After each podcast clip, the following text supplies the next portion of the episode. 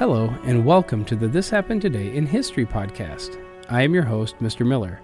This podcast will cover a number of topics that happened on this date in history. Please visit the podcast webpage at thishappenedtoday.buzzsprout.com. There you can download the notes page, which will help you organize the information as well as develop your own ideas on how these events change the world around us. If you're interested in hearing more, please consider subscribing so you will not miss out on what happens tomorrow in history. Today is May 16th. In 1929, the Academy of Motion Picture Arts and Sciences handed out its first awards at a dinner party for around 250 people held in the Blossom Room of the Roosevelt Hotel in Hollywood, California. The brainchild of Louis Mayer, head of the powerful MGM Film Studio, the Academy was organized in May of 1927 as a nonprofit organization dedicated to the advancement and improvement of the film industry. Its first president and host of the May 1929 ceremony was actor Douglas Fairbanks Sr. Unlike today, the winners of the first Oscars, as the coveted gold plated statuettes later became known, were announced before the awards ceremony itself.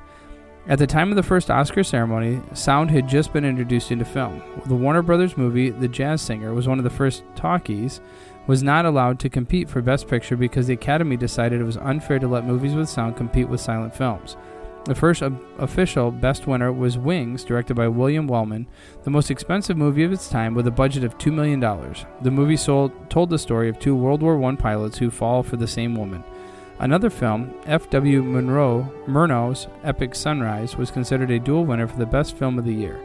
The German actor Emil Jannings won the Best Actor honor for his roles in The Last Command and The Way of All Flesh, while 22 year old Janet Gaynor was the only female winner.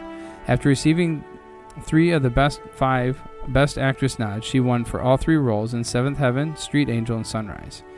A special honorary award was presented to Charlie Chaplin, Originally a nominee for Best Actor, Best Writer, and Best Comedy Director for The Circus, Chaplin was removed from these categories so he could receive the special award, a change that some attributed to his unpopularity in Hollywood.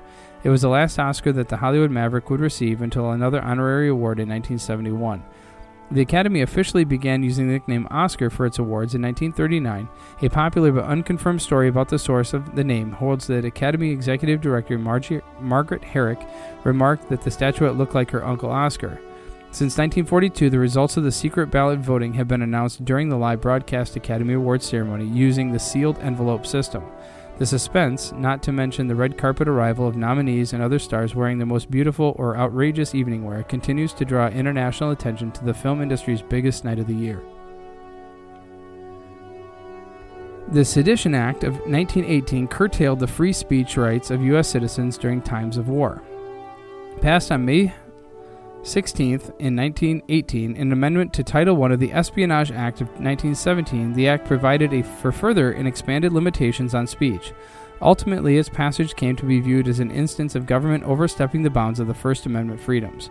President Woodrow Wilson, in conjunction with congressional leaders and the influential newspapers of the era, urged passage of the Sedition Act in the midst of the U.S. involvement in World War I. Wilson was concerned about the country's diminishing morale and looking for a way to clamp down on growing and widespread disapproval of the war and the military draft that had been instituted to fight it. The provisions of the Act prohibited certain types of speech as it related to the war or the military. Under the Act, it was illegal to incite disloyalty within the military, use in speech or written form of any language that was disloyal to the government, the Constitution, the military, or the flag. Advocate strikes on labor production, promote principles that were in violation of the Act, or support countries at war with the United States. The targets of prosecution under Sedition Act were typically individuals who opposed the war effort, including pacifists, anarchists, and socialists. Violation of the Sedition Act would lead much to as much as 20 years in prison and a fine of $10,000. More than 2,000 cases were filed by the government under the Espionage Act of 1917 and the Sedition Act of 1918, and of these, more than 1,000 ended in convictions. The Supreme Court upheld convictions of many of the individuals prosecuted. Justice Oliver Wendell Holmes Jr. established the clear and present danger test in Schenck v. United States 1919 in upholding socialist Charles Schenck's conviction. Justice Holmes wrote that the most stringent protection of free speech would not protect a man in falsely shouting fire in a theater and causing panic. The court also unanimously upheld convictions in Debs v. United States 1919 and Froelich v. United States 1919. In Abrams v. United States 1919, the court reviewed the conviction under the act of Jacob Abrams, who, along with four other Russian defendants, was prosecuted for printing and distributing leaflets calling for workers to strike in an effort to end military involvement in the Soviet Union. The court in late 1919 upheld that conviction. However, in this instance, Holmes, along with Justice Louis D. Brandeis, dissented from the majority, arguing that the clear and present danger test was not met under the circumstances arising in the case. Specifically, Holmes felt that Abrams had not possessed the necess- necessary intent to harm the U.S. war effort. In contrast to his majority opinion on Schenck, Holmes' dissenting opinion in Abrahams, Abrams urged that political speech be protected under the First Amendment.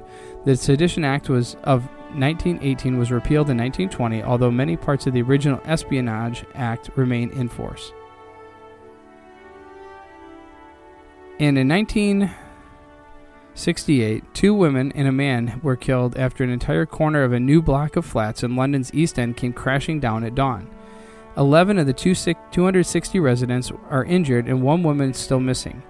The Home Secretary, James Callaghan, has visited the site and ordered a team of experts to report to him by tomorrow on the possible causes of the disaster. Part of the block, called the Ronan Project in Newham, in the heart of London's Docklands area collapsed just before 6 British Standard Time. About 80 families fled their homes, many of them in their nightclothes. The lifts had stopped working and they had to run down several flights of stairs, some holding their children. It is believed there was a gas explosion on the 18th floor which ripped through four flats above and sent all floors below crashing down, falling like dominoes. Volunteers gave out food and clothing at an emergency clearing station at a local school, while police cordoned off the area in search for survivors. Local stevedores and dockers are at the site to help clear the rubble as doctors and nurses treat the injured. The building has been occupied for just two months. It was one of four blocks built by Taylor Woodrow Anglian, awarded the contract by Newham Council.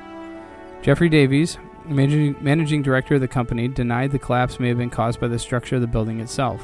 The disaster is thought to have started on the flat of a 56 year old cake decorator, Ivy Hodge, who is now in the hospital suffering from burns. She told re- reporters she remembered getting up to put the kettle on and then found herself on the floor. There are now serious doubts about the safety of the system built building, and many of the families made homeless by the incident are insisting they must be rehoused. I wouldn't live there for rent free, said one tenant who was offered temporary accommodation with their neighbors. One woman was found dead in the rubble the following day, and another died from her injuries later. A public in- inquiry into the collapse in August of 1968 concluded that a gas explosion had triggered the collapse of a building that was structurally unsound. It had been system built using prefabricated concrete panels bolted together like a giant Meccano set. As a, new res- as a result, new British standard structural design codes for concrete were introduced to prevent such disaster from happening again. Ronan Point was soon rebuilt, but the incident led to a major backlash against high rise blocks of flats put up in haste to resolve the post war housing. It was knocked down in 1986 and replaced with low level terraced houses.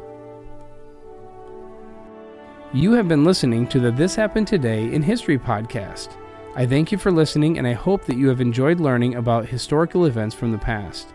Thank you to the following websites for their information regarding today's topics thepeoplehistory.com, the First Academy Awards at history.com, the 1918 Sedition Act at mtsu.edu, and the block of flats in Newham collapses at news.bbc.co.uk.